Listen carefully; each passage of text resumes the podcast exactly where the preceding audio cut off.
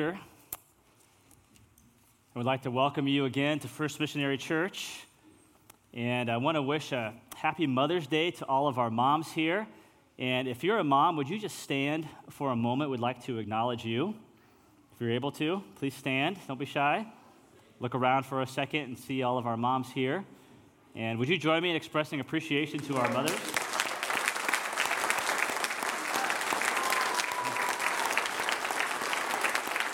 You can be seated.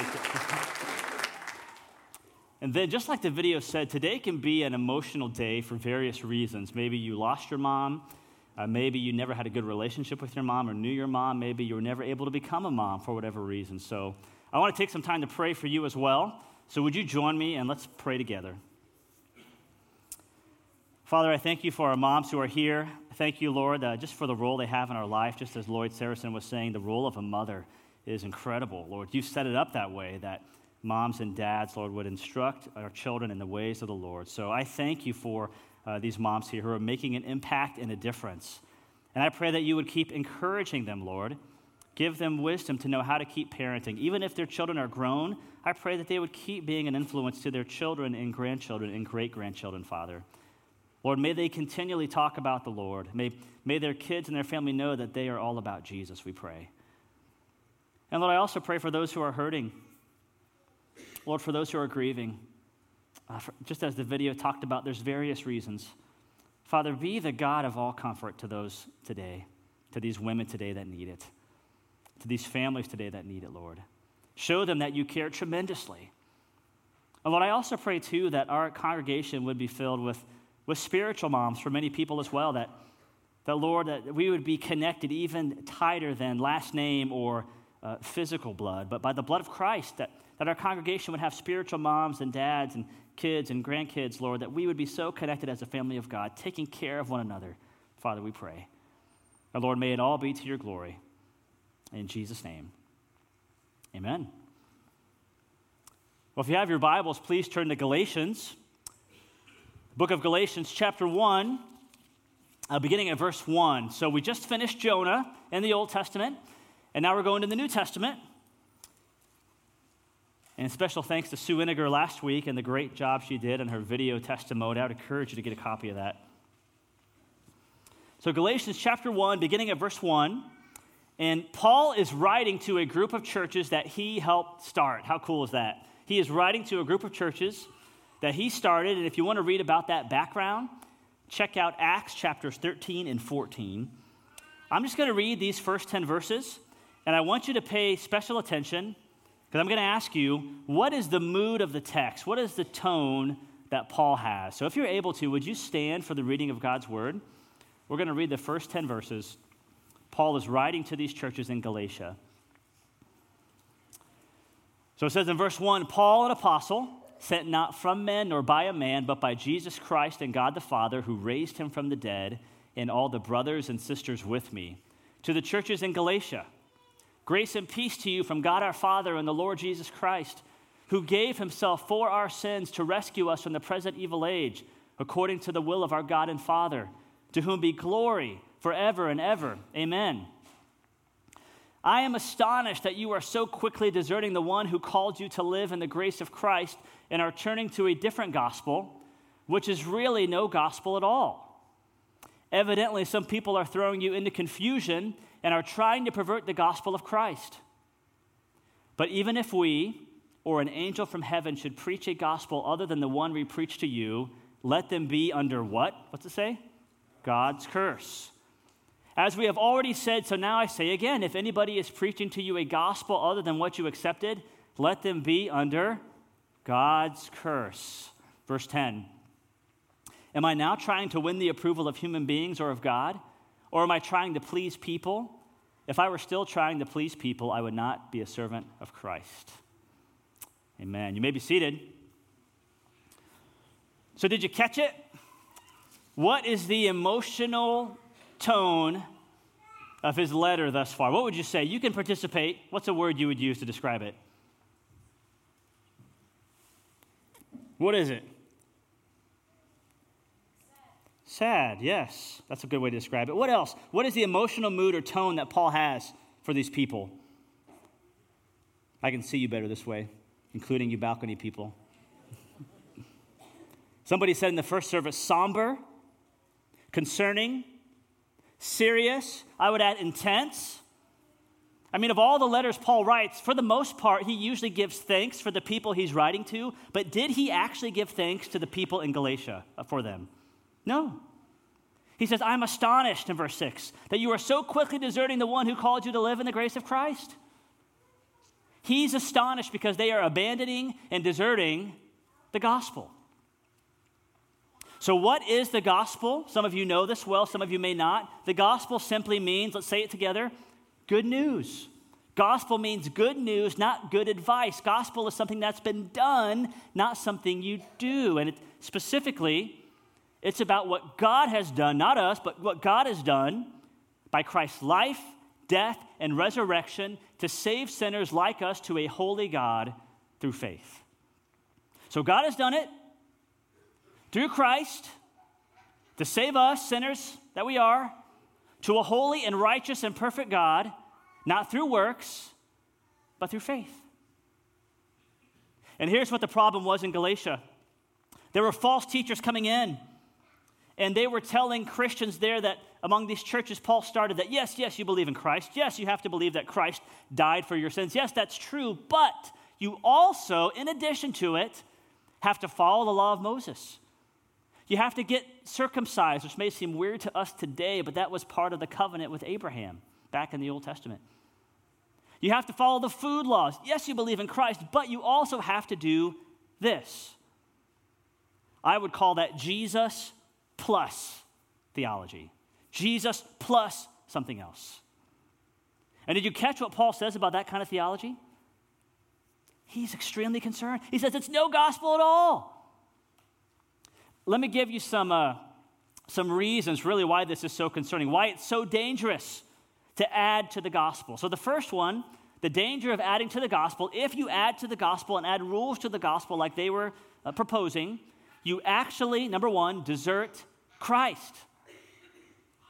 Paul says in verse 6, I am astonished that you are so quickly deserting the one who called you to live in the grace of Christ. So if you add to the gospel, you desert whom?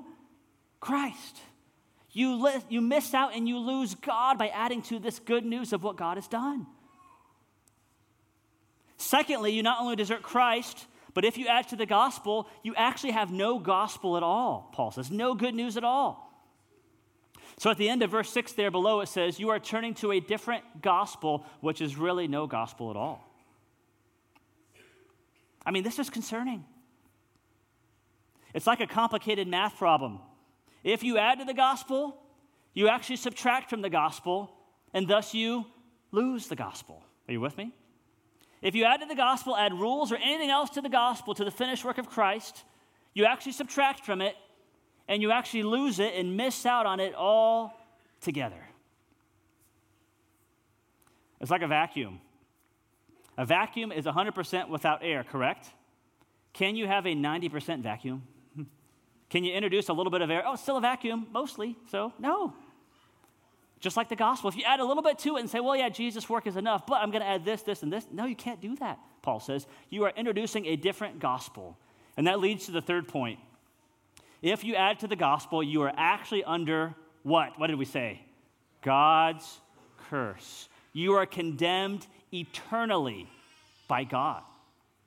So if you believe that kind of gospel, that kind of gospel where you add to it and have to obey to please God, that kind of gospel doesn't save, Paul says. And if you actually teach that kind of gospel to others and say, yes, believe in Jesus, but do something else too to be saved, you are also under God's curse, he says. So, what is the tone of Paul's letter right now? He's serious. He's like, all hands on deck, sound the alarm bell. I am astonished that you would desert Christ and his gospel. Why on earth would you do that? You know, in some ways, we can't blame them. These teachers were coming in and saying, you know, you got to believe in Christ, but you got to follow the Old Testament law too. In some ways, it's like I think they were still figuring it out, what the grace of Christ meant. But we today should know better. I mean, do we, church, do we ever, as Christians today, do we ever add to the gospel? Do we ever say, well, yes, yes, you got to believe in Jesus, but You better do this too, just to make sure you're saved. Do we, do we do that kind of stuff? I think we do.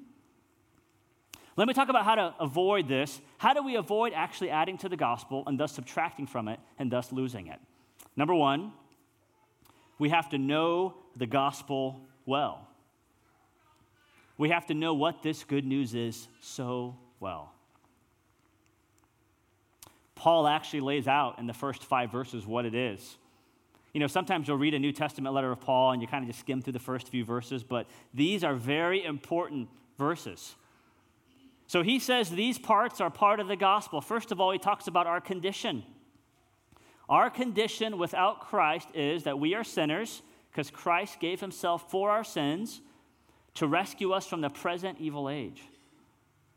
So, do you hear what Paul is saying? God is rescuing us from the evil age and the evil sin around us, but He's also rescuing us from the sins inside of us. That there is a problem outside of us for sure, but it's also inside of us, in our hearts, that we don't want to follow God, that we rebel against God, that we want to do what we want to do. I mean, parents that just dedicated your child, you know that your child, about the age of one, and especially at the age of two, they do what they want to do. and that's just like us. God has put himself over authority over us, and we often do what we want to do, and that's sin. So that's our condition. And Paul says it's so desperate that we need what's that R word there? We need rescued. You know, if somebody is drowning in the middle of the ocean and I'm going to rescue them, do I throw them a manual on how to swim? What do you do? You help them. And they don't get the credit for being saved. The person that saves them gets the credit. Well, that's our situation. Without Christ, we are so lost in our sins and our own ways and our own thinking. Uh, we need rescued. Which takes me to the next part of the gospel. It's not only our condition, that's the bad news, but it's the good news of what Jesus has done. So, Jesus' work to save us in verse 4. It says there in verse 4 that Jesus gave himself for our sins. And this is incredible because Jesus didn't just die in a general way. He wasn't just dying and saying, you know, look at my example and do the same. No, he was dying for you and me, sinners that we are, that we don't deserve it. And he's doing what theologians call a substitutionary atonement. Say that with me. Substitutionary atonement. You can try to spell it if you want. I'm not going to give it to you. But what that means is how are we at one or atoned with a holy God? Well, it's substitution. It's Jesus substituting and sacrificing his life for us. And then it's not just that, but we also see what God the Father has done. In verse 1, right at the end, it talks about that the Father raised Jesus from the dead. This proves that sin is defeated, that death is conquered, that hell does not have to be an option for us, but that God raised him from the dead, proving all those things are conquered. And then the last part of the gospel, I mean, there's more, but the last one I'm going to mention is that God's purpose in all of this is that he would get the glory. So it says in verses 4 and 5 that all of this is according to the will of our God and Father. And read this with me out loud. To whom be glory forever and ever. Amen. So the gospel, when it's all about God and not any, adding anything else, God gets all the glory because he has done it, he's accomplished it, he initiated it. He's going to finish it someday in our life, and He will get all the credit for rescuing us. We can't say, Well, I helped, I swam too. God. No, it's all Him. He rescued us. So, the first step in all of this is to know the gospel well. And I have a resource in the Book Nook. The Book Nook, what a great name. Here's a resource called a Gospel Primer. You may have seen me talk about this before. If you haven't got this yet, this is one of those ways that you know the gospel well, that you work it from your head down into your heart. So I would encourage you to get a copy of that. It's a book that's meant to be read slowly. Let's go to the second way. How do we avoid adding to the gospel? We have to be aware of ways that we add to the gospel. We have to think of examples on how we add to the finished work of Christ and thus subtract from the gospel and thus lose it. You know, I wish we had time where we could brainstorm some ways that you have seen or that we as Christians in modern day era add to the gospel. But let me give you a few. That would be a good small group exercise or a Sunday school class for you to camp on. One way that we add to the gospel is what I call the gospel of rules. Just like the Galatians did, they were adding rules to what Christ has done. Do we as churches ever add rules to the gospel? Saying, yes, you believe in Jesus, but you better make sure you do this and this and that. Do we ever do that? yes, we do, of course. In fact, you may have been a part of churches like that that are get really strict and tell you how to dress or not how to dress. Or they may tell you what to buy or what not to buy, or even they get so controlling that they tell you exactly how to spend your free time. Hopefully, we never get that way. If we do, confront us. But that's the gospel of rules saying that yes, you believe in Jesus, but you have to add this rule to really be saved. Another example is what we call the prosperity gospel. Ever heard of that? Or the health and wealth gospel? This kind of gospel teaches that, that you, as a child of God, have a divine right, a divine expectation to be healthy and happy and, and wealthy and have straight teeth and have a spot by the beach. Whatever you want to say, you can name it and claim it, so to speak. And if you just have enough faith, God will give it to you. It's almost like you can arm twist God and just pray and, and kind of work yourself up into a faith frenzy just to say, God, I believe this, you're going to do it. And that's dangerous. In fact, one theologian, he said it's almost like you treat God as a business partner in this. That if you do this or have enough faith in this way, he has to do his part of the bargain. But it doesn't work that way. Because if you actually believe this, then we have a very shallow view of suffering. I mean, Jesus was the most perfect being ever, and he suffered tremendously. He had all the faith in the world, and he still suffered. Here's another way we add to the gospel is what I call the gospel of feelings. So, yes, you need to believe in the gospel, but you also have to feel a certain way. And this could take so many different ways. You have to feel that you're saved. And if you're not feeling that way, then maybe you're not saved. But instead of resting in the finished work of Christ, you're resting in your feelings. Or sometimes I see a lot from Christians too that, that instead of following the gospel, we follow what we feel ought to be right in that moment. And that's dangerous. That is adding to the gospel. Here's another way. I have a bunch of examples, so hang on. The gospel of tolerance. This is preached in our culture that that really, you know, let's just be tolerant and love everyone. You know, we're all kind of good people at the core. We're all kind of going to the same place. So as long as you tolerate people and are open minded, then you're doing well. This is not the gospel either. In fact, ironically, it's very intolerant because you're saying to be saved, you have to be tolerant. You're saying you have to work for your salvation. And you're also being very exclusive because what do we do with all the intolerant people? Do they have a chance to be saved or not? Well, the real gospel, what God has done, is for tolerant and intolerant people, because both are sinners without Christ.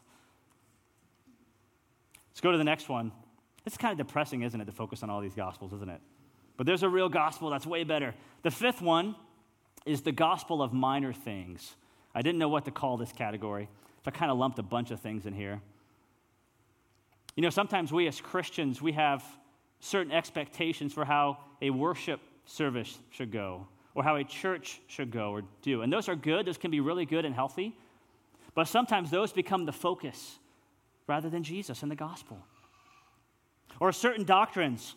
I love doctrine, I love reading, I love theology, but a lot of secondary doctrines become, become major things to Christians. So, for instance, how many of you believe that Jesus is going to return someday? Just show of hands. That's a primary doctrine. But how he's going to come back, let me tell you, is secondary, I think. I have read so many books on how it's all going to work out, and guess what? None of them are right yet. That's secondary. And there's other pet theological doctrines that some of us have that are secondary, that aren't the major thing. Let me give you one more example. I call it the gospel of ministry. So instead of Jesus and what he's done being the focus, our ministry can take the place of it. So, for instance, if we have a certain program that we love or a certain course that really impacted us, and we may want the church or some ministry to do, if that becomes the focus rather than Jesus, we are in danger of this, of adding to the gospel. Or I see this a lot with spiritual gifts and passions. Sometimes, I mean, all of us have different passions, all of us are wired differently. You know, some of us are passionate about evangelism or discipleship or worship music, whatever it is. But you know what we do as Christians? We often judge people through our gift. So if I am passionate about evangelism and I look out and I see my brother is not nearly as passionate about it, what am I going to think of my brother? I can't believe that guy. Oh. I start judging him not based on the gospel, but on if he's doing enough evangelism or not. Isn't that crazy? And yes, we should spur each other on, but if we're not careful, how we view people through our gifts and passions, even in ministry, we start judging them based on a gospel of works, which is really no gospel, rather than the gospel, what God has done through Christ. You know, I came from a church plant in Lima, Ohio, and what was so cool about it the first couple years, I mean, it, we were like doing so much evangelism, so much outreach. It was great. But you know what the danger of that was? And it's hard for me to admit this. In some ways, we burn ourselves out doing it. In some ways, I think if we're honest, evangelism became the focus of our church rather than Christ. Now, I would love it if more churches had more evangelism. I mean, I would love that. But if that becomes the thing we're known for rather than Christ, it becomes a new kind of legalism and works. But if Christ is the center and what he has done, we will go out, we will evangelize, we will do the hard work. We will reach out to a lost and broken world. We will serve the poor and needy. You know, the only thing that can bear that burden in our church is the gospel. The only thing that can be the main thing in our church that we'll never get tired of talking about, that we'll never get frustrated with, that won't burn us out is the gospel. When that is in place, everything else seems to click in place as a church. What are other ways that we add to the gospel? I don't have time to talk about those, but I would encourage you in your small group or in your Sunday school class, in your family today at lunch, to talk about it. Let me talk about two more ways. I know we're running out of time. How else do we avoid adding to the gospel? We said knowing it well, being aware of ways that we add to it. Another way to avoid adding to it is to focus on God's word for understanding the gospel. Because Paul says, even if an angel comes to you, and I would, I would say the same thing, if an angel shows up to you and says, This is the gospel, what does Paul say? Don't believe him. By the way, if you have that kind of encounter, come talk to me. I'd love to talk. That'd be really interesting to talk to you about. But if, even if an angel comes, don't believe him, Paul says. Paul even says, if I come back and tell you, no, I was wrong, this is the gospel, like, don't believe me. We need to focus on God's word for understanding the gospel. And I would add in 2019, don't believe everything you hear on YouTube or watch on YouTube about a preacher. Number four, the last one, be concerned, don't be afraid to confront over gospel issues. And we tend to have one extreme or the other. Sometimes people are not afraid to confront over anything. I'm not talking about that. Confront over gospel issues, not secondary. But then some of us are afraid of any confrontation. We avoid it at all costs. Well, you need to be concerned and be willing to confront. Paul's concerned over what are gospel issues. I have two more things I want to say that aren't on screen, but today is Mother's Day, right? That's the first thing I'll talk about. And this is related to this. I heard one of my one of my, my mentors say that if you assume the gospel, the next generation loses the gospel. So if you as parents, if we as a church, if the gospel is kind of fuzzy and hazy and we sort of talk about it, sort of delight in it, then the next generation, they're going to lose it because it's not primary, it's not important. What God has done through Christ is not central. But if we talk about it, if we worship God for it, if we think about it in a rich way, like this, like this book, this devotional book is talking about, if we apply it to how we spend our money, how we use our sexuality, how we think about these things in our relationships, boy, then our kids, the next generation is going to know it. And so, moms, a bunch of you stood earlier. How can you be intentional to not assume the gospel in your family, but to talk about it, to delight in it? Because remember, Paul is writing this not to unsaved people, he's writing this to believers. Believers need the gospel just as much as non believers. So, how can you, as a mom, as a parent, as a leader, be intentional about talking about Christ? Even today in your Mother's Day gatherings, how can you talk about Christ? And then the last thing I want to say I mentioned earlier that if we add to the gospel, we subtract from it and we lose it. Adding to the gospel equals subtracting from the gospel, which equals losing the gospel. We lose Christ, it's no gospel, and it doesn't save. Why is it such a big deal to add to the gospel? Why? I was thinking about this all week. Why? Why does it matter, Paul? It's not like they're telling, it's not like these false teachers are coming in and say, be horrible people, be murderers. It's not saying anything like that. They're just saying, follow the rules. Why is that so dangerous? And here's my answer when we add to what God has done through Christ, we actually take away from what Christ has done.